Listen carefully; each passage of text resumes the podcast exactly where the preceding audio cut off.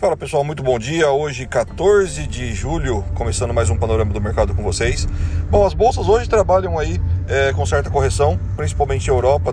Neste momento, neste momento trabalha corrigindo, né? A gente vê o índice europeu, o índice europeu, o Eurotrox, caindo 0,10, puxado aí por Londres, que cai 0,58, e a Alemanha, que cai 0,19 nesse momento.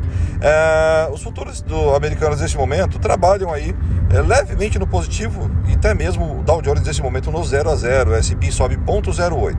Ah, qual que é a cautela dos investidores no dia de hoje?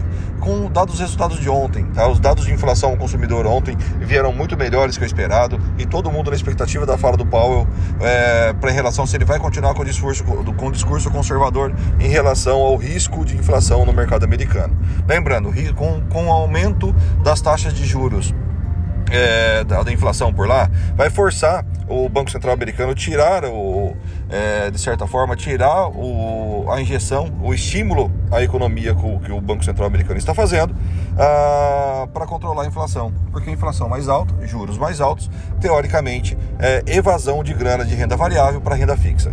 Então, isso é a, a cautela que os investidores estão colocando hoje. E vamos lembrar que na agenda de hoje também, agora, às 9h30 da manhã, temos IPP mensal por lá. Também é notícia importante. É, também falando sobre inflação e vamos ver como que os investidores vão refletir a esse dado. Às 11h30 nós temos estoque de petróleo bruto, também é outro ponto-chave, né? Ainda tem o impasse da OPEP+.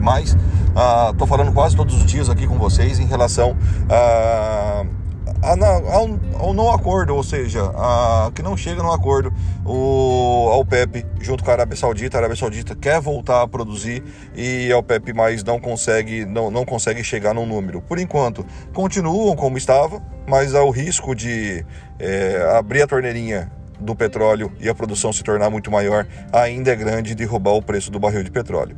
Ah, vamos lá, e hoje à noite, às 23 horas, nós temos aí produção industrial é, chinesa. Vamos ver como que esse dado vai vir, né? Lembrando também às 15 horas o livro bege, ah, bastante importante também.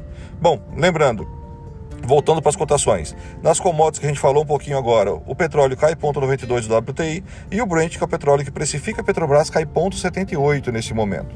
O, as ADRs brasileiras ontem, ah, as ADRs, para quem não sabe, são as, os títulos de empresas brasileiras que são negociados do mercado americano, é, fecharam levemente em alta ontem, com exceção do petróleo, que caiu 0,81 ok? Então vamos lá a, aguardar o mercado mostrar para a gente o que é para ser feito e não nós queremos mostrar para o mercado.